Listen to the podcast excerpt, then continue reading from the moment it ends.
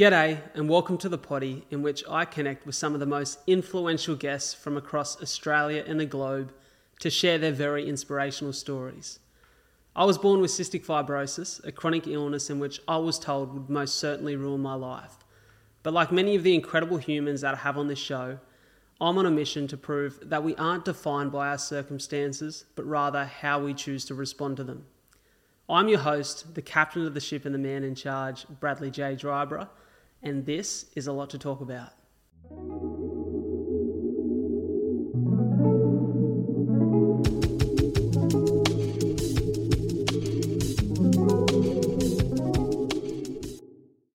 All right, Amy Ruffle, how are you? I am uh, a little nervous, I'll be honest. We are having a myriad of technical difficulties, but we will get there and it will make this all the better it's a season for tech difficulty because it feels like the last couple pods I've had, technology has been against me. But I'm going to oh, remain no. optimistic because I'd like to think I'm an optimist. So it's an absolute pleasure to have you here. Likewise, it is a pleasure to be here, and I appreciate your patience while we're trying to figure this out. no, my pleasure. It's it's striking to me that you're one of these people that could almost be described as a triple threat. You're comedically brilliant, you are an incredible actor. You're also a musician. There's a few things happening in your life, but they, from the outside perspective, at least for the last couple of years, seem to be in the entertainment space. Now, I know there's more to your life than that, and I'm sure we'll get into it today. But the first question I want to ask you is if you could look at where you are in your current reality, does it surprise you that you've had the success that you're now experiencing? Uh, totally. I, I guess it also depends how you describe success, which I feel like is something we'll probably get into, um, because that's something that does change. Um, and yeah, it's certainly like success to me has become very flexible. So I think it does surprise me where I'm at career wise, but that also isn't all I'm marking success by. Mm, it's interesting. So you know, for me, if I look from the outside in, the well worn path of an Australian actor seems to play maybe almost or, or, is almost depicted in the same way for a lot of people. And that often looks like you go to some form of acting school in Australia. You know, NIDA is the one that comes to mind because I used to drive past it quite a bit as a kid. You know, mm-hmm. you go to NIDA, you then get some small roles. Those small roles lead to more consistent roles. And quite often that's a show like a Neighbours or something like that, which has been on Australian TV for a long time. And then there's a point in your career in which you flock to LA or one of those spaces. Does that sound similar? Obviously, a very shallow description of, but does it sound similar to what you experienced, or has your path been very different to that? No, I think that's definitely sort of there's no um, you know textbook way to go about a career in entertainment, and yet there sort of is a textbook way uh, in terms of like the Australian trajectory of like do some sort of study. Um, I didn't go to a three year school like a NIDA, um, and I have a lot of thoughts about um, prolonged, uh, I guess, acting education because I really think it's like an innate thing just sort of like you can paint or you can't, or you can sing or you can't. I really think you can like tell story through acting or you can't. You can refine certain things, but sometimes if you do that too much, it sort of takes away your um, interesting POV and your um, the only thing you really have to offer, which is your view of the world. Um, so, yeah, sometimes I think that we can sort of train that out of people and um, have these really good like little robot actors but um, ultimately you know your specific viewpoint is is your point of difference. Anyway i'm getting off the track. Um, but yes i i went to just a one year musical theater course had a great time started getting roles here and then like you said flocked to america because i think that's what we think we have to do. Um, and whether that's true or it's just almost exploring that from the perspective of getting it out of your mind of like what is America? Is it much different to Australia? You sort of have to do it just to try and see um, and get it out of your system in a way. Uh, uh, but there is more opportunity there. So, yeah, you're right. There is um, kind of a, a pathway to it. I, I don't know that that's the only one, but it is the most regular one. So, how did you find yourself on this path? Because you know, quite often you see people who are in showbiz. It's it's no surprise to a lot of people around them. They were either hyper energetic, they were the kind of human being who, to be honest, it's probably a surprise to some people in my life that I'm not in showbiz because I was a kid who wanted to talk to everyone and wanted to perform for people and make people laugh and make people smile. It was very much a part of who I was as a kid. So it's no surprise right. that I'm chatty. But for you, like there are so many talents there. Were these talents that you exercised consistently as a kid? Definitely not. I um I was a very sporty kid, so that was sort of where my life was. Um, I did springboard diving, so I was training ten times a week. You know, water soaked little chlorine baby. Um, but it was really funny. I was at my parents' house just this week, clearing out old tubs of um, you know all of my school stuff um, as they're trying to downsize their house and get rid of all of my brother and my um, belongings that we've left unattended for over a decade now. Um, but found some old diaries, which I didn't even remember that I used to keep a diary. Um, horrific to read, what 13 year old I thought was interesting. But in that, um, there was some comments where it was like, I'm, I'm doing all this diving, but like, I'd really like to try acting one day. And it was just so wild to me to read that even when I was in like the thick of a very like sport based elite training regime, I had this dream of obviously wanting to be an actor, not really getting what it was probably at that time in my life, but the seed was there, but I just certainly didn't have the time to um, exercise it until I got a bit older. Was that seed and that desire to to want to be in the space of acting was that a a way of escaping diving? Like was diving not serving you anymore or was that genuine passion and interest for a field that seemed to be quite desirable from the outside? That's a great question. Um, i wonder how much at the age of like 13 14 you know, is truly genuine. It seems like such a time um, rife with trying to fit in. And um, I think a lot of people at that age probably think being an actor seems really cool and interesting. Uh, and maybe at that time it is for less. Um, uh, altruistic intents it would be maybe like to be famous or to have people love you or something like that. It seems very glamorous um, as opposed to diving which i felt pretty you know um, I, less exciting and um, the antithesis of a creative endeavor. But i did uh, diving was not serving me so maybe low-key it was as a way of like maybe that could be my way out. Um, but i think i've always really loved the way that acting um, connects people and to me it's like it's all about like storytelling and um, yeah like being able to have empathy for other people's stories and experiences. That's my role as an actor to try and understand a character. Um, but i don't think that was probably going on at 13 so i find this really interesting and that and probably what flagged that question or that thought for me is I recently read and listened to some people talk about a study in which a, a large number, in fact, quite a, a significant number of kids in their teenage years or even early years, I think primary school years, were surveyed about what they desire in life. And there was a bunch of things that they were surveyed on, and they sort of almost ranked them in order of importance.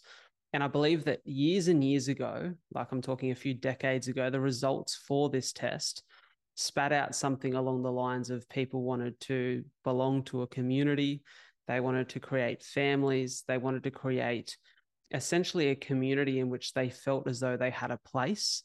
And they found that after recent surveys and studies tested this same theory in a very different society and time, that the thing that kids wanted more than anything was to be famous, to be known. And I find this really interesting because that's kind of the world we live in, right? The world where, yeah. you know, the average Joe or the average Jolene could potentially be significant because of their social media account or, you know, could live a life in which there maybe isn't too much meaning to it, but there's a lot of attention on it. And I find mm. it really interesting because I think we're all human and we all have these innate desires to be loved to be seen as significant, to feel a part of something, or to have people who look to us and and admire us. There's something human about that, but it's also something that can be quite destructive. Yeah, I mean that that is such a bummer that the the results are those fundamental human things of wanting connection, wanting to sort of have a role in your tribe, a way that you're contributing and that everybody has that skill set that um, gives them, I guess, like meaning and purpose. And now what people are desiring is sort of the polar opposite of that because fame to me is the absolute worst part of my job. I hate that mm. it's associated with um, acting in any way because it um, it like takes your anonymity away and all of those things and tends to have impact on the people around you. But more than anything a life of that can be really isolating. You often are like traveling and have to um, you know move to place to place so it can be hard to establish a community and things like that. So when you hear kids want to be famous it's like ah if you want to be an actor that's one thing. It's sort of you know um, a hard enough career but the desire to the, just the fame side of it you're like that's you're always going to be wanting more because it's always it's out of your control and once you get a little bit you need more and i just like i think that validation that people are looking for from someone else it is trying to feel like love and fill something up but ultimately it feels so yeah like out of your own reach yeah, I couldn't agree more. So, what do you think that 13 year old Amy wanted? Um, I mean, probably that. I think I I've definitely uh, had a lot of like that insecurity, and um, I guess the sad part is, mm, I think fame makes you think that, or it sort of guarantees that people will love and adore you, right? You're always going to have like fans, whereas uh, it's way more scary to take that away, and then I guess the risk of will people love you for you, and I've had a really good opportunity to have um, i guess like notoriety at an early age and have that and then not work in that space and i guess like have less attention and fame and then get to see if people will still stick around for just the regular version. But i think yeah as a 13 year old i i didn't feel like people maybe liked me and so the idea that i would have this mass adoration is totally appealing I'm I'm really curious as to whether this resonates with you. So I'm going to read you something that I've been thinking about a lot lately. Um, it was a quote that come from a friend of mine, Jemma Sbeghen's podcast. She's got a podcast called The Psychology of Your Twenties. It's quite a, a, successful show, and she's mm-hmm. a a trained psychologist, and she speaks about issues that seem to be relatable or relevant to us in our 20s and even like 30s, younger than that, 40s, like is relevant to all of us. But, you know, she's mm-hmm. in her 20s. Mm. And this quote the world is divided by the people who are privileged by being ordinary and those of us who are damned by our desire to be remarkable. Mm. That really hit me for a six because, and it, it almost feels shameful and like there's a fear of judgment when I admit this, but there is a certain part of me that wants to be like the reason I do what I do with the podcast and the reason I get on stage and speak is because I want to help people. Like a big part of my purpose is to uplift and inspire hope in people through story. And so there's a huge desire to do that. And for me, this idea of being remarkable and being highly successful at something that is less ordinary is a, huge part of my wiring. And sometimes you know you feel doomed by that desire because things aren't going the way you planned. And it's really hard to to settle for something that seems a little bit more um, ordinary. Not that there's anything wrong with ordinary because some people love consistency of a nine to five and love to do their job without any attention on them at all. Uh, i have to admit i'm likely not one of those people or at least not at this stage of my life anyways. I find that actually really challenging and really really detrimental to my mm-hmm. mindset I wonder how you feel about that. Yeah, it uh, it totally resonate with that. Um, and it feels, I guess, like shame is maybe an interesting word. Even though I really try not to buy into guilt and shame too much because it is sort of a unproductive emotion. But you feel ridiculous for, I guess, um, caring or thinking that that is a, a valid problem and concern in your life like oh uh, doomed by my own high expectations given that's a place of privilege to be able to pursue those um, and you know i can't we can't have this conversation without recognizing like what's going on in the world right now and true concerns mm. however putting all that aside to have this conversation because i do think there are people that um, also sort of will resonate with this that yeah it is uh, I get frustrated by having high expectations because I think my life could probably be a lot simpler and happier and healthier if I, you know, craved that consistency and things like that rather than having this um, sort of drive and desire to be doing things that are out of the ordinary and be always like striving for, like you said, that like remarkable next thing, which maybe comes like being an elite athlete as a kid. It's just ingrained in me to have to like achieve and strive, um, you know, and like work hard for an outcome. Which I don't think is a bad thing at all. And that's, I see the positive in both sides of it. Like if I was to, if I was to ask myself the question, and I've done this at stages this year, like what does my dream life look like? on one hand, there is this amazing and incredibly exciting picture of waking up on a Saturday morning next to my partner, Soph, and a couple of kiddies burst through the door and jump into bed with us and have our morning coffee with us. And then we're off to watch them play sport for the day. Nothing excites me more than that image. But at the same time, I love the idea that they see dad go to work on Monday and his work is behind a microphone or on a stage helping people at a mass level and it's hard to imagine having mass impact, especially in a very forward facing industry, without a lot of people knowing who you are. Mm. You know, yeah, how- and I think it's like a balance, right? A balance of that home life and the work life, and that's the hard line to um, find and navigate is not going one way or the other too far. And that's the question I want to ask you: is how have you found that balance? Well, it's a constant process. Let's say that. sometimes I'm getting it right and sometimes I'm not. Um, certainly didn't get it right for a very long time um, to the detriment of my health and well being. But um, I think, yeah, definitely in my mid 20s. I had to take a minute and sort of reprioritize things back to sort of what we were saying about, I guess, definitions of success and um, values in life and figure out what that balance is that my i guess uh, totally like blind focus on just career maybe wasn't serving the whole picture of life. So like what um, what can you adjust to make that balance better?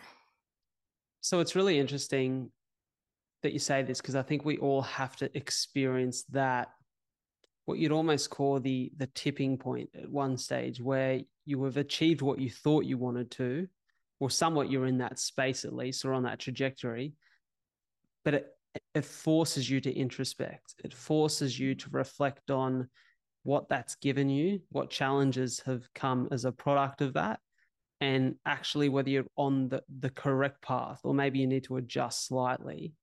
Talk to me though about the first few years of your career. Like you alluded to going to musical theatre school for a year. I think one of the the really exciting and interesting things for me was to see a recent clip which was you on Thank God You're Here, which is very much improv comedy, a very fun, light show, but be able to actually showcase your voice mm. in one of those scenes and one of those sets. And that's probably something that not a lot of people who have just experienced you through Australian TV know about you. So, talking about the early years of the career and sort of what they set up. Well, I, yeah, I, I went into musical theatre. I think maybe that felt like a more natural pathway given at school you would do a musical. Like at school you're not making a tv show so i really didn't have any idea how to make that possible whereas i'd done a musical before and um, that felt accessible. And like you said like singing's a big part of my life. Um, music has always been like I don't know, uh, for lack of a better term, like a higher power. It definitely is my way of like feeling, emoting, um, connecting with um, that sort of different level of experience. So the idea that uh, in a musical you get to do that, like the character, you know, the basis of it should be like uh, the character feels so much they no longer can speak they must sing. And i just love the ability to like really hit that next level of like emotional communication. So musical theater is so interesting to me. I'm not good enough at it which is why i've not done it. Um, you said triple threat at the start and i shuddered because the traditional um, term for triple threat is you know singer dancer actor and i can't dance to save myself. Um, so i could never sort of do that but it was through musical theater that we had like a film and television component. And then I was like, oh, hang on, you know, this is really interesting. It's sort of the same thing that I like about musicals, the telling stories, finding a character, connecting, but it's just like bringing it in a little bit closer.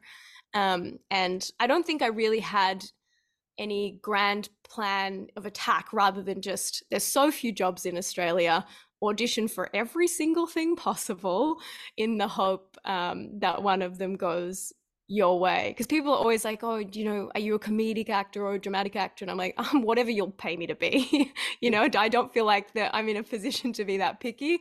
Obviously comedy i love so much. So if it goes that way great. But also like it's such a funny thing to ask because i don't think a role is ever comedic or dramatic. And you were referencing that thank god clip like in the one where i'm singing like i'm not trying to be funny or whatever. I'm truly like very dramatically connected to that role. So I think in any job you have all like both of those things. Um but yeah, the, I guess it was more good fortune than any grand plan of just audition and then was lucky enough that one finally went my way, but that was certainly after, you know, a good year of them not going my way. Before we get on to the one that went your way, I'd be interested to hear what the people around you were saying at this time because you mentioned it there. Like there is not a lot of work in Australia, and mm-hmm. you know, I think everybody, and I think it's it's almost safe to assume that everybody at some stage in their early adulthood has some sort of pipe dream that they talk about, but often people yeah. will shut them down for it. And unfortunately, that dream being shut down by the opinions of people around them or by maybe the fear that they can't bring that dream to fruition is the end of the dream, the end of that being ever a potential reality. And I'm I'm certain that there would be at least one person in your life or a few people in your life who believed in you, but I'm almost certain that there'd be a few people who kind of tried to warn you away from this life. Honestly, not really. I think I, I'm so fortunate. My family are just absolute legends and rock stars. They have always supported me. Um, I think I got like a good education under my belt first. I was very diligent in in school and wanted I didn't do any like drama subjects or anything like that. I wanted to get like a good foundation and score so that no matter what, I had like a great, you know, plan B or fallback, whatever you want to call it, to be able to study pretty much anything. Um, and I guess the wait for that first job wasn't too long. Um, perhaps if I didn't work for an extended period of time, there might have been like a knock on the door that was like, all right, what are we doing? But there was enough um, little tidbits of, I guess, um, validation or evidence that success could be possible coming that um, it kept, you know, the hyenas at bay around me. they stayed supportive. And I would say it's, you know, in the last maybe five years where I've had probably more um, questions about my own career, that they've been the ones that are like, you are good at this, you know, keep going, even when I've been like, maybe I should, you know, try something else. So I, I, I luckily have not um, really uh, encountered that other than the old internal voice. Oh, and we can all speak to the internal voice. I'm sure we'll get to that at one point. But what was that first gig? Um, so the first like major role that sort of made me move home, move out of home, and um, uh, really was uh, the biggest one was a show called Mako Mermaids, which was for um, Channel 10 and Netflix. So I moved to Queensland for that, and it was a seven month shoot for each season. Um, so in terms of Australian TV, truly unheard of, and sort of set sets you up. If that's your first job, it's a very false impression of what most work in television is going to be like. But um, it was so amazing for seven months to know what I was doing and to be able to do something creative. Uh, it was also a crazy job because it's very physical, shooting in the water. Um, so it was a, um, you know, a, I guess like baptism of fire in terms of what the job could entail, um, but has set me up with an incredible foundation of if I could do that job, everything has been so easy since. How old were you at that point? Um, I think 19, maybe 20 because that's still a like I think about myself at 19, 20, and there were still so many questions around who I was as a human being, what I wanted from my life, what I'm actually good at, like what are my skills and talents at this point? What do I have to offer? There's so many questions around forming our identity at that early age of adulthood that come mm-hmm. into question and can be challenged by the experiences we have. I'd be interested to hear what your experience was like growing up at that time, whilst also having this really exciting job that puts you in front of a lot of eyeballs, you know, over the course of a season on on Netflix and Channel 10. Like how did you did you find that experience? Yeah, uh very challenging. uh, yeah, like you said, at 19 or 20, you've got absolutely no idea. And even if you think you've got an idea, you know, me sitting here at 31, I'm like, that person was, in the nicest way, a complete idiot. But moving out of home, like, that's a big enough thing in itself. And I think, even take the job out of it, I'm grateful that at a young age, I was forced to have that independence. I think, like, that is very traditional in the way American children grow up, um, but maybe not so much here. And so, in just that sense, learning to take care of yourself was a huge part of it.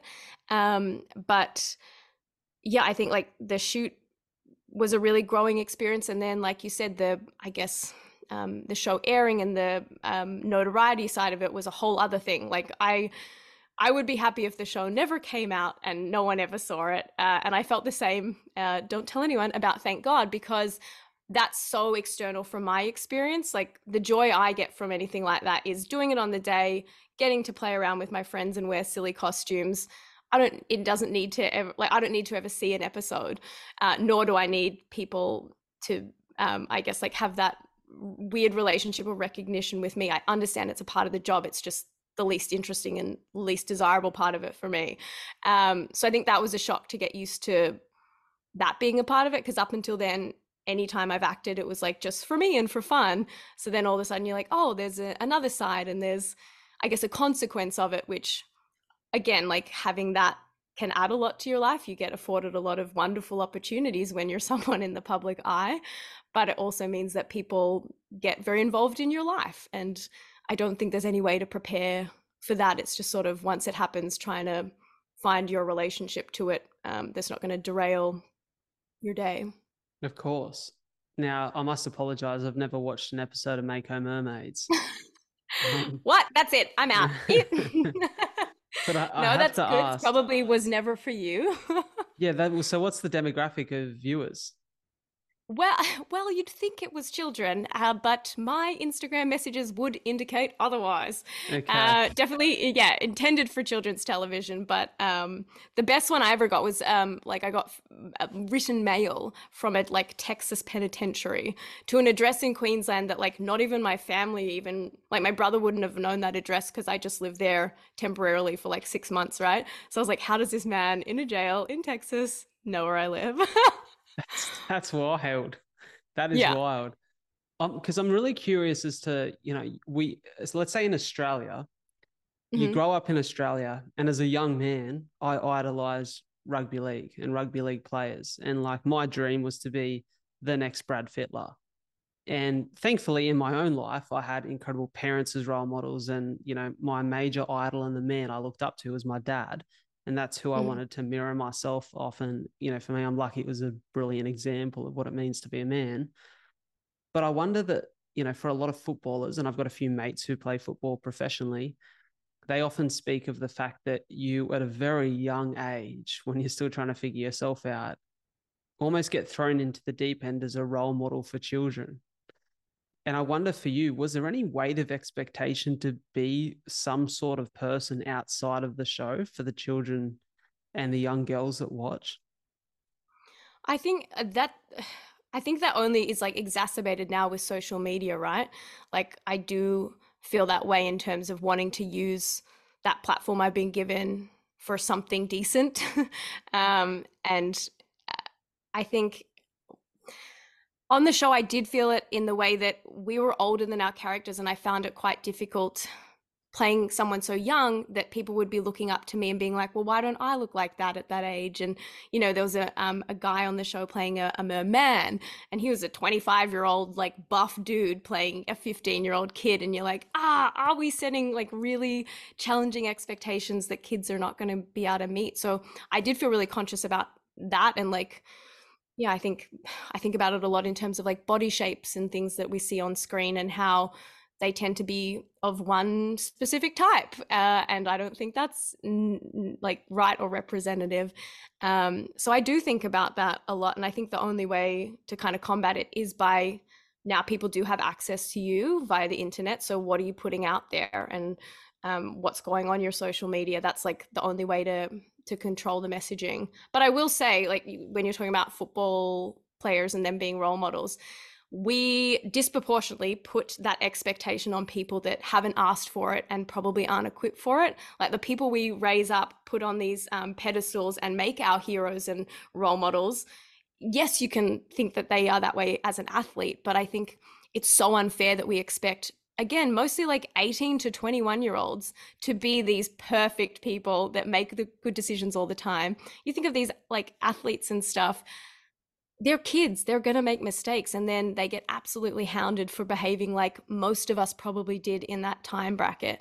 And so i think like we have a big responsibility the media does for sure they're the absolute worst but us as like i guess consumers of content and people need to do better at remembering that like that is just a person that someone's child someone's brother that like they're not infallible.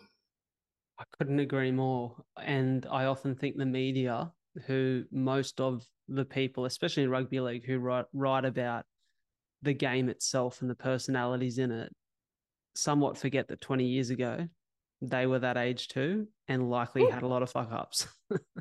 totally. It's, you know, it's, like let's let's not forget where you came from because we all experience that part of our life differently and it's a lot of pressure to put on someone at that age. You spoke before about that almost that feeling, that need that part of the the well-worn path is to fly out of Oz and land in, you know, the big smoke, which for entertainers is LA.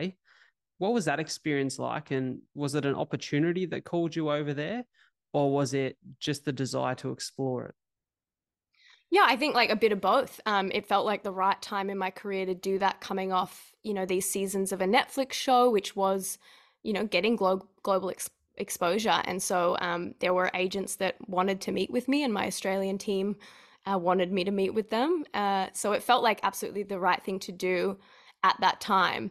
Um, I think too, your brain does think like, what if? Uh, when you're in Australia, you're thinking like, what's going on over there? And you do need to sort of figure that out for yourself. Because I think going there, the work opportunity, of course, there's more, um, but it makes you confront that question of like, is work everything that I want my life to be? am I willing to pack up my world and move to the other side of, um, you know, the world uh, and start again and like not have my support system, my community, my friends, and go after this like very solo pursuit at the cost of everything else that I've built in my life. Um, and there's a time to do that, which I think is, you know, for me was in my early 20s and it felt good and right to do that. But I think if I ask myself that question now, I wouldn't be willing to compromise on those same things again. So you mentioned there, you know, to leave. The one thing that you mentioned leaving was like your support system and the people you love and the people you have around you. I'm mm-hmm. curious mm-hmm. as to whether you found because it sounds like you found that experience difficult. Was the difficulty in moving away from the people you love, or was it not having them there to support you through a, a form of challenge or hardship that you experienced whilst there? Probably both. Um, and I will say I found moving home to Australia more difficult because by the time I did my time in LA, I'd been there for, you know, a six year period and I'd um, made myself very at home there and um, figured that out. And I think it's the, the constant chopping and changing, which is harder, not necessarily moving, but if you are constantly moving, then that becomes really difficult. Um, but I certainly did miss my family and both of my parents in that time um, have like developed they've got they live with disability now. And so that's something that factors into my decision making because i no longer want to be on the other side of the world. Um, but at the same time yeah when things were tough over there if you don't have home to go like somewhere to go and you know have a coffee and talk about the stressor or um, do things like that it does make anything that you're going through just like a little bit more challenging. I'm interested to hear like for you, was that a positive experience? Like, did you come away from six years? Because six years is a long time to spend anywhere. Did you come mm-hmm. away from that and and go, that was well worth it? Obviously, regrets an interesting conversation because often you learn something from an experience regardless. But I'd, I'd just be interested to hear, like, if you had your time over again, which is very much a hypothetical situation, we mm. can't gift you that. Would you would you fly away or would you stay at home? No, I would do it uh, and a thousand times. It was the best thing that I've ever done. Uh, well, no, I'll take that back. It was a good thing that I did. I don't think it's the best thing I've ever done, um, but it certainly uh, professionally, creatively forced me to grow so much. Um, I don't think I would be where I am today as a comedian without having what I did over there, the training and stage time and exposure I got. You cannot get in Australia. We just do not have the, I guess, like comedy community and foundation um, in improv. Stand up Australia is huge and amazing for, but not really for improv. Um, so I, I certainly do not regret that at all. I regret how I left in the sense that it was because of COVID and not on my own terms. Um, I, you know, was in the middle of working on something, so I would have loved to be able to see that to its end. But um, the decision to go, I think, was um, exactly what I needed to do at that time, and yeah, wouldn't change it sure there was moments of it that are hard but i think i would have hard moments being in my mid 20s in this industry in australia so i don't think it would be any different. Comedy is such an interesting conversation because for the longest time if you ask me what do you think about funny people? How do funny people become funny I would have said that it's almost intrinsic, like it's a part of who they they are forever. Like we all know the class clowns that we grew up with. I'd like to think I was one of them. I probably wasn't that funny. we all think we're funnier than we are. Um, but I heard I heard Jimmy Carr on Joe Rogan's pod, and he was talking about he would love to create some sort of course for people to become funny.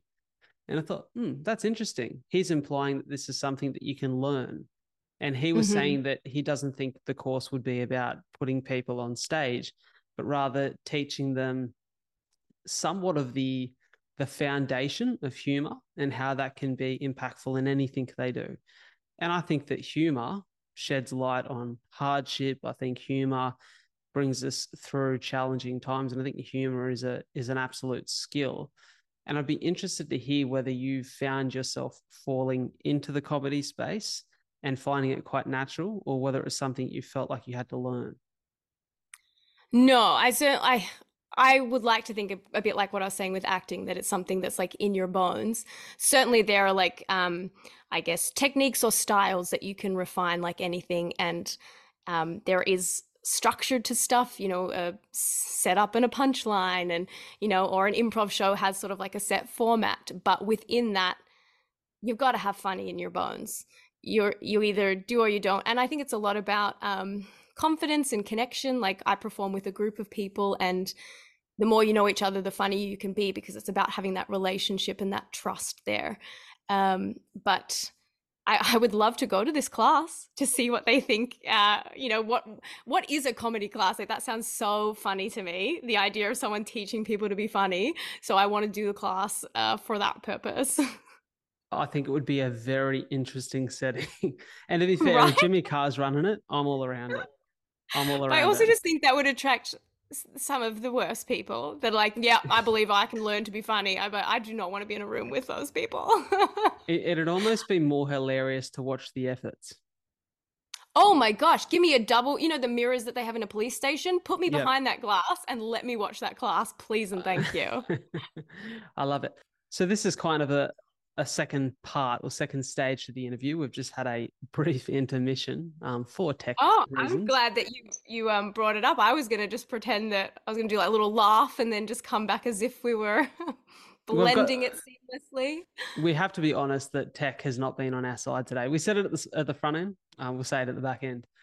However, um, we're just speaking about comedy and that mm-hmm. transition that ultimately led you back home to Australia. The last few years, we've been able to see you, I guess, in, in a few different ways. It looks like you've been doing a bunch of different stuff. What have some of those projects look like? We touched on Thank God You're Here, which is an Australian tradition, um, which is so exciting. But what's the last couple of years been like for you? Um, certainly, the tail end of the last couple of years has been, in a work sense, um, more fruitful. Um, I wouldn't recommend moving and then trying to um, you know foster a career in live comedy during a pandemic. Turns out that's a bad time to do it. So the first um, couple of years were pretty rough. Um, in 2020 i still was working for a sh- for a show in america so i would um, work remotely from my parents' basement at, um, you know, there would be a Friday night show. So it was like Saturday morning for me.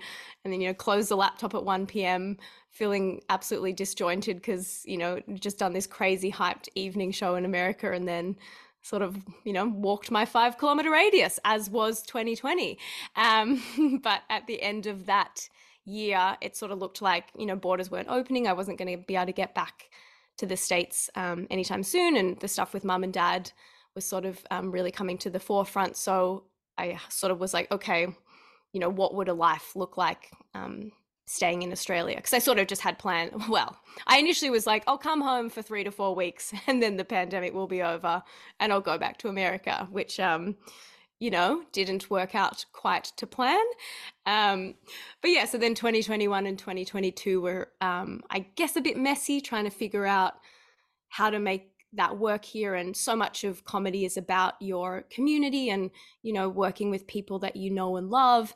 Um, and i hadn't lived in melbourne since i was 19 when i moved for that um, acting job so it had been a decade. So i didn't have that community and foundation here. So it was sort of starting from scratch. And um, i can basically chart out the little um, like little pieces of kindness and um, generosity that individuals showed me that led to how I ended up, you know, getting to perform live comedy and doing Thank God You're Here, that it just was people um yeah going above and beyond me asking questions and asking for help and then people responding with just um open arms and willingness to support me um that over yeah three years manage have sort of managed to now have what i feel is like a great comedy community but not just for the work side for the friendships and belonging side you know? I feel like i have my place here now and my people now which the jobs are incredible. I'm obsessed with them don't get me wrong but that other side of it is what you know in 2020 i felt like i was lacking just not having a community. It's really interesting you just spoke there about asking people for help and experiencing that kindness. I found it really interesting that I, I spoke at a school the start of this week, a school that I've spoken at before, but to a group of their year 12 students. In fact, it was their whole year 12 group, probably about 100 kids. And at the end, I spoke for an hour and I stayed around for an hour afterwards. And all the kids just come and ask questions. And we were chatting and just speaking about a bunch of different things. And one of the lads asked me a question that I found really interesting. He said, Has anyone ever said no to coming on the podcast? And I found it quite funny because, in fact, hundreds, maybe thousands of people have said no or haven't responded because that's the nature of trying to build something from the ground up is you have to pitch yourself and you have to get very comfortable putting yourself out there and very comfortable receiving a no because it doesn't grow without some sort of intent to reach people that are of profile or have incredible stories that maybe just aren't comfortable sharing them or maybe just don't hmm. have the time for you at this stage because it's not you know it's not a valuable enough experience to be in front of your audience. That's a huge part of growing something. It's a huge part of trying something. And i found it really interesting that in a world in which we have seen society move towards this you know we spoke about it before with reality tv and things like social media people who can be somewhat unassuming or don't intend it can sort of find stardom and find success in the limelight through maybe just putting out a video on a social media platform like TikTok and all of a sudden they're a hit. And it sensationalized this idea that everyone can be successful for any reason. And it's actually kind of like it's, I guess it misleads people to think that everything is easy or that success is easy. The truth is, it's not. I'd be interested to hear what it felt like for you to have to pitch yourself. Was that challenging to ask for help? Of course. Yeah. I think it's really hard to ask for help. And um, is it, it can be like a humbling experience to be like, I'm in a position where I, um, I need to ask for help. And I think for me, there was a bit to get through in that sense because I felt like I had worked really hard in America and built up the network that I needed to, and like, I guess the resume that I needed to to get the job that I wanted to do and to be getting the performance opportunities. I felt like, you know, I'd done my time, done the hustle, and then was sort of getting into that period where you're rewarded for that and get to then be working in the way that you want to. So then coming back to Australia and feeling like you were back to square one, um, yeah, is like is frustrating and humbling and um, can be exhausting too because you're like well i've done i've already done that i don't want to have to sort of do the free jobs and all of those things again you're getting to a point in your life where it's fun to um, I guess, do that and be doing the internships and things like that when you're younger. But the older you get, the more you're sort of craving a bit more, I guess, like stability and um, even like financial side, like that, that becomes more of a reality. So I think, um, yeah, you can get in your own head about that or maybe back to like shame and things like that, being feeling maybe ashamed that you need to ask for help. But where I ultimately land is like getting a no doesn't isn't worse than not asking. The only possible thing is that you could also get a yes. Like I haven't lost if I get a no, but I potentially can gain if I get a yes. And so I always think as long as you're being reasonable with what you ask and uh, if you don't hear or get a no you don't keep pestering someone i think asking is always a wonderful and okay thing and like if when i get stuff like that i love it all i want to do is like try and help someone the way that I've been helped too. Like you're only stronger by the people around you. So I think, yeah, like a no is not something to fear. It's just a pathway to another possible yes. I'd be interested to hear whether any of the no's you received in that period encouraged some form of growth or almost like a step up in approach when pitching yourself the next time. Yeah, probably. Like you learn maybe better ways to do it. But I think you just you become more resilient and I'll be honest, I feel like you don't often get a no, you just don't hear, right? like no's are actually quite rare. You just will you'll get radio silence or a yes. So I think I'm pretty good at once I've sent something, I never think about it again. And then you know, I'll get an email and be like, wait, what is this? Oh my gosh, I can't, like, I'd forgotten I'd done that. So um, I think it just t- teaches you to be resilient. And I would encourage people to take the, I guess, personalness out of it because a lot of people are busy. And if they don't get back to you, I don't think it's ill intent. It's just they like, they don't have the capacity for it right now um, or something like that. So again, like, it's not something to fear. You only have stuff to gain by sort of reaching out and asking for help. Couldn't agree more. And I, I often think that I'm so glad, like when you when you ask or when you reach out, obviously the intention or the hope is that you get the yes. But I often at times look back on the last three and a half years that I've been doing this and and I feel glad that some no's come at that time because I think it, it encouraged me to ask myself the question, why am I doing this? Do I want to be doing this? Because sometimes if it's easy, you don't know whether it really means something to you. Like I think if I had started like when I started the podcast in 2020, I thought it would be just a grand success overnight. Like there's so much blind self-belief within me that I just thought Good on you. well, I, just, I just thought naturally in the space of a couple of months, me and Rogan would be going toe to toe for the top show, which is which is hilarious, right? Just a naive 24 year old and still a bit of a naive 27 year old who believes he can do anything, which I love. That's one of the things I love about myself. However, being being forced to like sit down and check reality and go, oh, well, actually, I've been doing this for three and a half years and it's nowhere near where I want it to be. And it's growing and it's helping people and it's valuable to a lot of people, but it's not at the point I thought it would be. But actually, I still love it. In fact, I love it more than I've ever loved it. So there's a whole lot of value in this, not just for other people, but for me personally.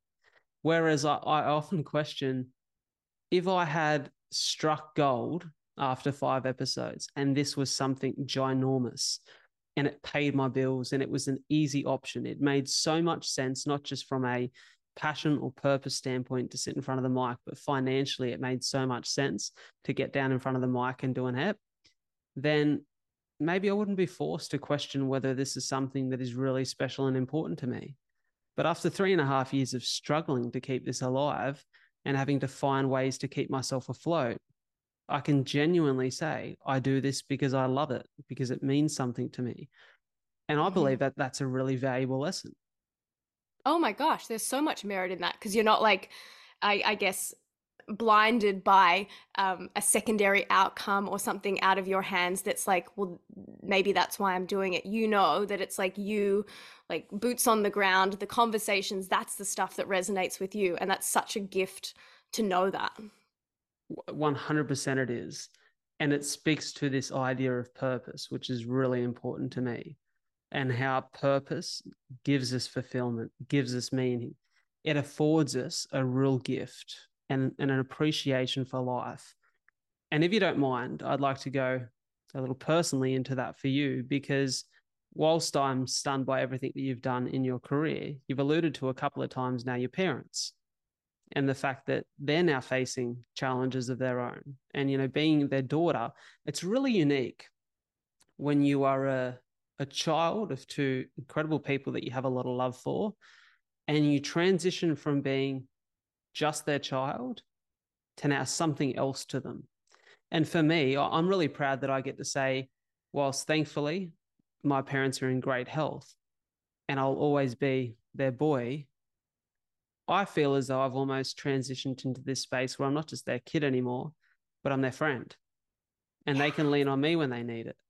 And yeah. I can lean on them. And that's actually a really, for me, it's a really, um, it's a really nice feeling to go, these two people who done so much for me.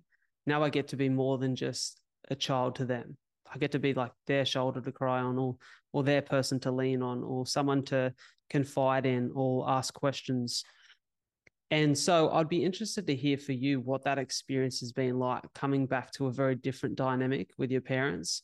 And I know, like, for the audience sake, you know, we met through your work producing a podcast that speaks to people who have been challenged within their own lives you know? And and so there's obviously a bunch of stuff you're doing and i know there's a lot of stuff you're doing in that health and charity space. So just be interested to hear about this experience. I've just thrown about a million questions at you but i'm going to let you just talk freely now. Great great great great. Um, i should have been taking notes.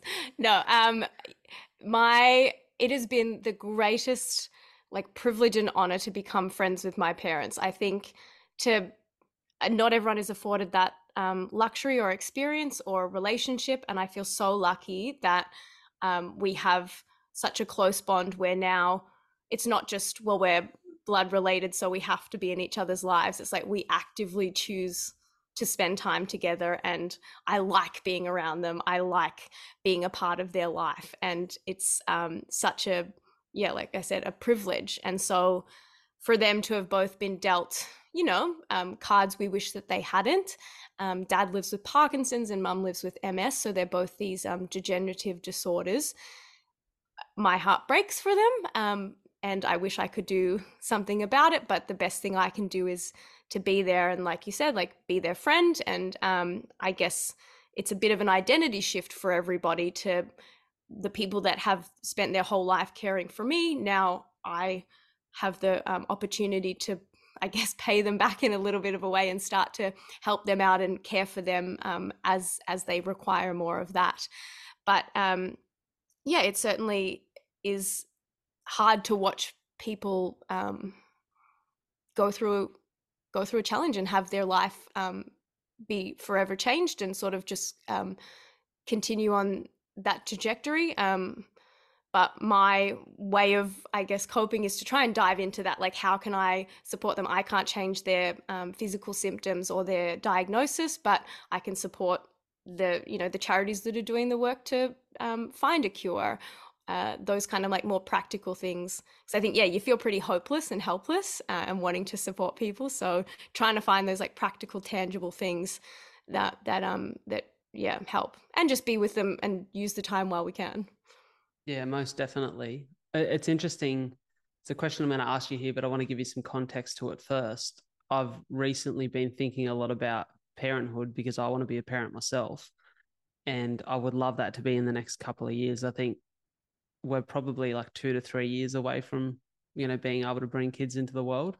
It's something I'm really excited for because I grew up in a beautiful family. And the one thing I've known I always wanted to be was to be a dad, a parent. But I think that one thing that one thing that will definitely have to change and one thing that will be challenged when that time comes is I'm maybe a little bit selfish right now.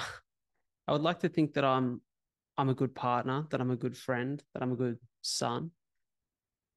But there's a lot of um, personal desire that I have, and I put a lot of time and effort into seeing those things through. which I think there's a season for everything, right? Like this is the season where I'm trying to set up my life and create something that's financially sustainable and fruitful so that when I bring kids into the world, I can be a present dad and I can be mm-hmm. a dad who's happy and comes home and has a job that, you know, makes him very fulfilled. And I think that's important. But I often think, oh, there's going to be an adjustment when those little kiddies come along. For you, what's challenged you about this new role as someone who has to care for, but also support your family? I think the biggest like the time I I would quit everything and just be with them if that's what they needed. Like they're my number one priority. So I guess like that compromise and I'm in a point in my life like I'm not in a relationship. I don't have children. So at this point in my life I am fortunate that the time sacrifices aren't that pending whereas like my brother he has a wife and a child and it's not as easy for him to get away because he needs to um, his time is needed elsewhere so um, in a way, again, it's like it's a privilege to be able to have the flexibility to be at appointments or um, do whatever I need to do for mum and dad.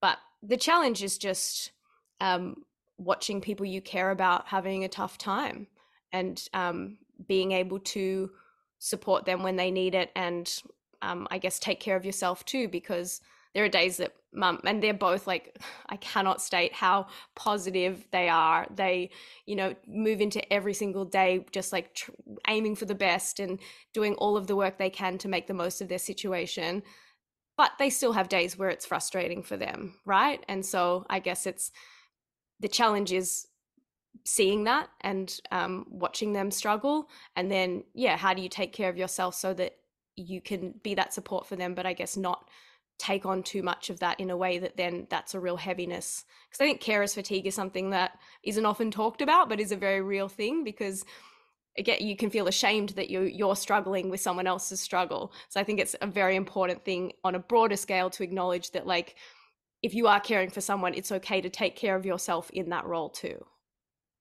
does it make you feel like you know you spoke to you have the time mm-hmm. and you don't have a relationship with kids at the moment does it make you feel as though you can't have those things at this stage?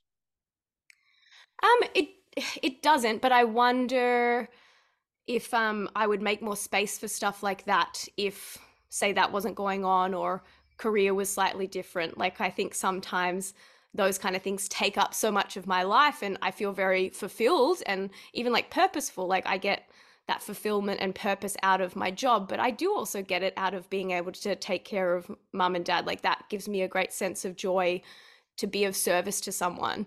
Um, but yeah, you probably wonder like maybe if those things weren't the way they were, that would would I be more actively pursuing like a relationship or something like that because I genuinely like feel like I don't care or have the time to do that. But I know inside like I would love to have a partner. I think I would be a great teammate but yeah, I just can't seem to find, I guess, the um, way to prioritize that in the in the way that my life is right now. I, I would love to see that for you, and and not that I think.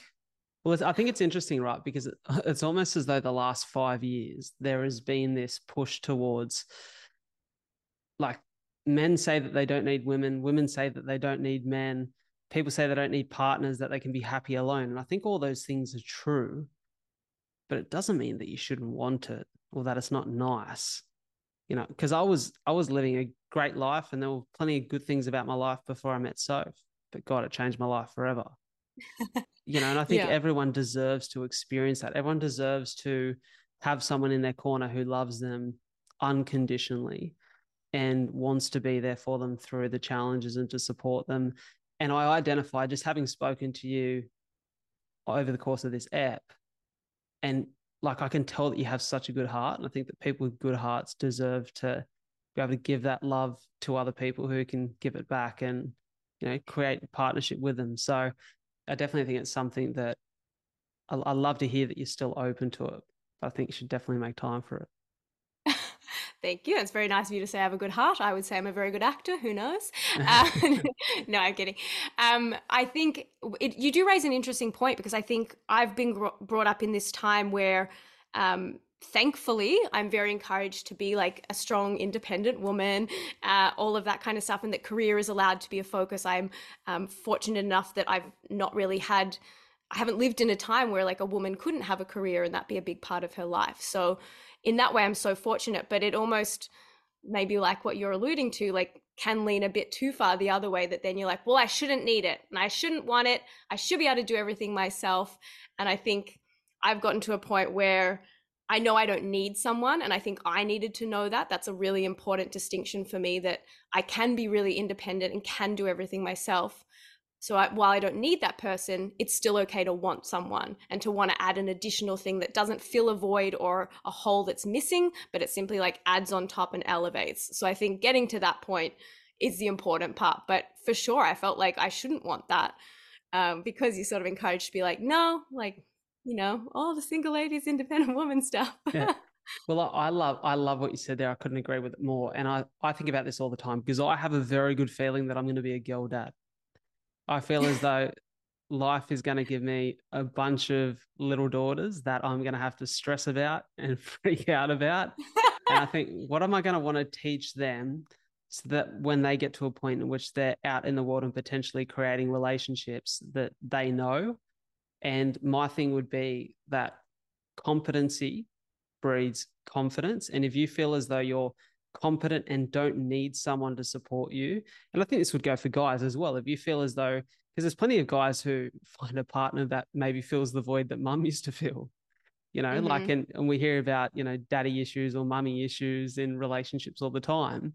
But I think if you can have competency and know that independently, you know how to go about your business and you are secure and confident in doing life individually it that means that you find a partner who's a healthy partner for you because they're not filling a void but they're adding to your life. You know they oh, i remember this yeah. beautiful quote from big sean and his partner Jhené Aiko and Jhené Aiko said to him like they've been together but they were doing like this live video back and forth. And she said i don't need you to complete me. I need you to complement me. And i thought Ooh. how beautifully said that's yeah, it right there. I love that so much. Yeah. Two people living like independent, fulfilled lives that choose to come together. Like chef's kiss. That's what you're after. 100%. Hey, mm-hmm. we've reached a an exciting point of the podcast, the point of the podcast in which I've not done this for a while, um, but I'm bringing back what I would like to call five rapid questions. But I think because of my ability to ramble, we're going to call them five moderately rapid questions. I think that's catchier anyway. it's very catchy. So I'm going to make sure that these questions are in front of me because it's been a little while. In fact, I've never asked okay. these ones before. They're new questions. Wow. Well, thank you for debuting them on me. My absolute pleasure. Are you ready to roll? Probably not, but let's do it anyway. that's the attitude. Is there a personal challenge that you wish you'd addressed earlier in your life? Um, Oh boy. Yeah, I mean, I wish I'd gone to therapy earlier, for sure. It took me about nine years from the time someone first said I should go and see a psychologist to when I actually did. So we could have probably, you know, really um, sped up the process there if I'd gone nine years earlier. What was the reluctancy to go to therapy at that point in time? Um, I mean, probably, you know, being young and thinking I didn't need it and it being someone telling you you have to go rather than when I ended up going, it was at a point where like my life was unmanageable and I was like, I want to change. So it was the difference between someone telling me I needed to change versus me truly believing it. So I don't think I could have gone any earlier, uh, unfortunately, because it had to come to the point where I knew that was what I needed to do. Uh, but boy, it would have been it would have been great if I'd known that. mm, I love that one. I think it's a really important one. Um, how do you? We've spoken about this at some form today, but how do you personally yeah. define success? Uh, success to me is just like being the happiest and healthiest version of yourself and being of service to others, um, and having a a purpose that fulfills you. I think I know that's like four or five kind of things, but I kind of see it as a um, I visualize a pizza and there being like the slices. And so, you know, there's a slice for um, happiness, a slice for health, a slice for career, a slice for creativity, a slice for being of service. So it's not one thing, but there's like I guess like, you know, eight to 10 key things that to me define success. And that sort of takes the pressure off one thing being everything too. So it means that like one of those things can slip a little bit, but you've still got these other pillars that mean your life is still of meaning and okay. Whereas, you know, in the, in the past, success was a career thing or a relationship or this. And so if one of those has a weaker moment, you're in trouble. So I think it's it's um, still key important things, but there's a few of them rather than just one. I think that's an incredible answer. I love that. And I think that'd be a great lesson for a lot of people that your life is bigger than one thing. Yeah, the whole pizza, baby, just not one slice. and we're all about eating whole pizzas. So, question number three What is the greatest lesson that failure has afforded you? The greatest lesson that failure has afforded you. Um, man, I wish I'd had time to think about like a really thoughtful answer for this because I think, you know, in 24 hours, I'm going to be like, why didn't I say this? um, I mean, it, I guess what comes to mind now is like it teaches you resilience and it teaches you, um, I guess, like gratitude for it when it works. If things are too easy, you maybe don't um, appreciate it the way you could beautiful lesson. I think there's something to be said in that for all of us. That would be completely relatable. Okay, great. Well done. I don't think you needed time. You nailed it. I'll email you what I really want to say and you can um, AI my voice in. okay, I like it. The fourth question here, I've got to give a shout out to Soph because this was a question that Soph suggested. And I really like it. It's actually my Soph. it's actually my favorite of the five. Okay. If you were writing a book about your life, what chapter changed the direction of your life, and what would the title of that chapter be? Good grief. Um, great question, Soph. We love this. Um, boy, oh boy. I guess the chapter would be when I, let's just say, when I stopped diving, because I guess that ended my athletic life and um, was the genesis of my creative life.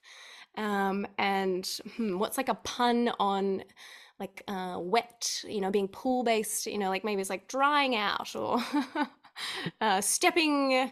No, that's bad too. Uh, this is why I'm not a writer, everybody. I don't know what the chapter would be. Chapter four, let's say a number. I like it. I like it. And to be fair, it's almost like you never got out of the pool because you dove straight into life as a mermaid. Yes, which again is um something that we could talk about for hours. How deeply waterlogged my life has been, and why I'm a bad Australian now because like I hate going to the beach, hate being in a pool. we all have our moments. The fifth question I want to ask you is our final question, and it speaks to somewhat the theme of the show. As I would like to think you know by now, and the audience, that the name of the show is a lot to talk about. But what's something you find particularly hard to talk about? I I find it really hard to talk about um, disordered eating. It's something that's it just seems wild to bring it up at this time of the podcast, uh, but it's something that's been a part of my life for a very long time, and I think we've come a long way with how we talk about mental illness and um, that sort of space. But I think there's still a lot of stigma and taboo around um, eating disorders and a lack of understanding. Um, and yeah, I, I still, um, I wish I found it easier to talk about and I'm trying to be better at talking about it.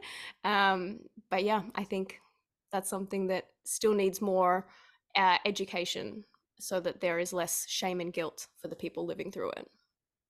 Can I ask a little question on that and just extend this a bit? Because I think it's a really interesting point that would be helpful for a lot of people.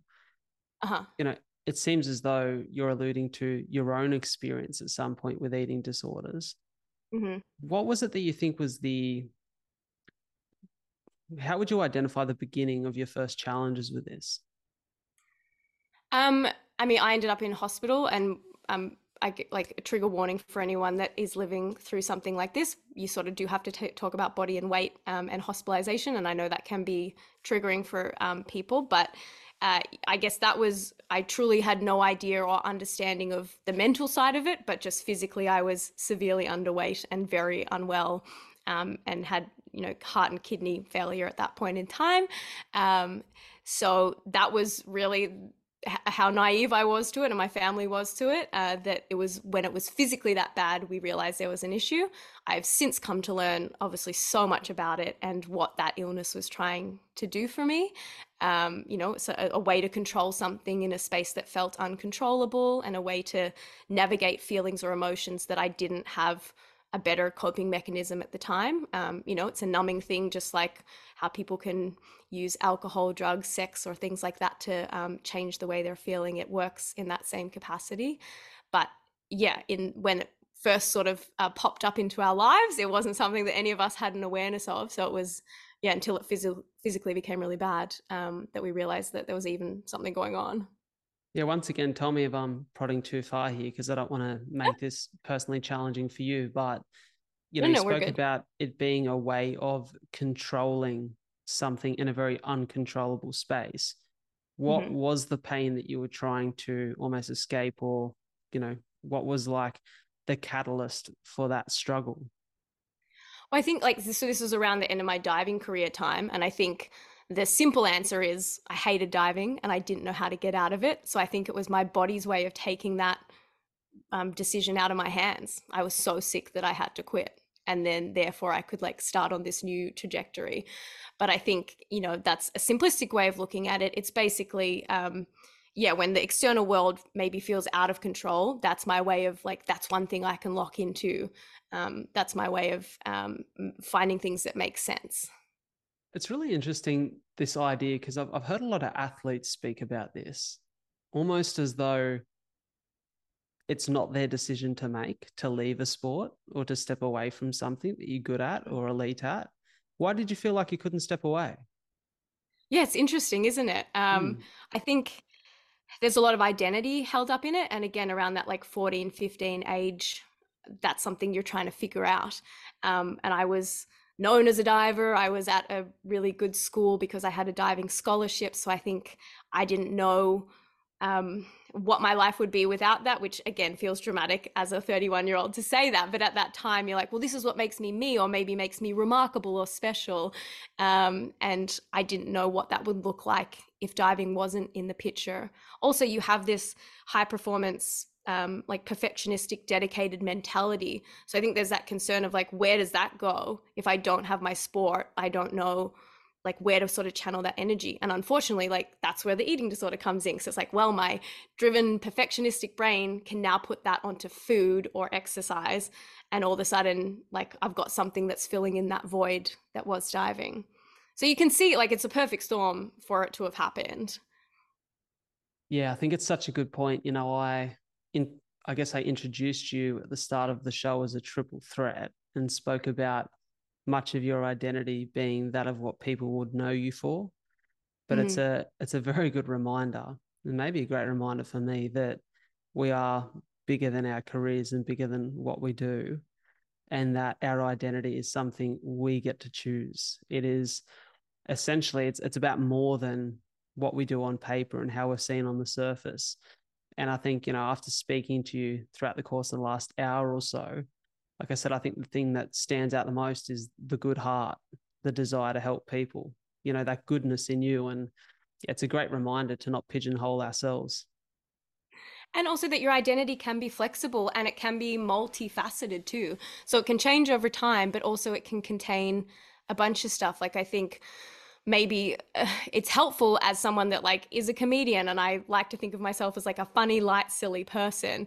But I also have like that other part of me but neither one of those define me. And I think my reluctance in the past to speak about disordered eating is because people then think you're one thing right? Whereas I'm like no no no I can be like the person I am on stage and I can be the supporter to my family and I can still have those things that have been a part of my life in the past like no, neither one of those things is my entire identity. I guess is my point that like yeah you can change it but you can also have different parts of it.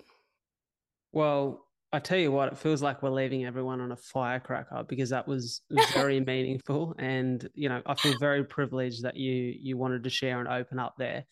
But thank you so much for being a part of the show. It's been brilliant to speak to you. And for me the joy is always in speaking to someone that I think I know, but I don't really know. you know, so much comes to the surface. So thanks for your time, Amy. No, thank you for having me. It was a pleasure. I'll make sure that everyone can find links to what you're doing, where to find you, where to chat to you, where to keep up with your life in the show notes to everyone who tuned into the app. Thank you so much, and we'll see you again. Thank you so much for tuning into another episode of A Lot to Talk About. It means the world that you guys are in my corner, that you continue to listen to the show every week. And if you could do me a massive favor by following the podcast on whichever platform you listen to it and sharing this episode in particular with just one friend that you feel would benefit from it, that would mean the world to me and it would help the show grow. The more the show grows, the bigger the guests we get on, the more that we can do, and the more we can share and support you guys, the listeners, the viewers of the show. Before I go, I want to pay my respects and recognize the traditional custodians of the land on which we meet and record this podcast. The Aboriginal culture has such a rich history in storytelling, and as a passionate storyteller, I really hope that the stories we share and connect with on the show can allow the many cultures that now call this beautiful land, Australia, their home, to come together and continue to respect the stories and the culture that make this the land it is today. Thank you so much for tuning into a lot to talk about. I'll catch you next week.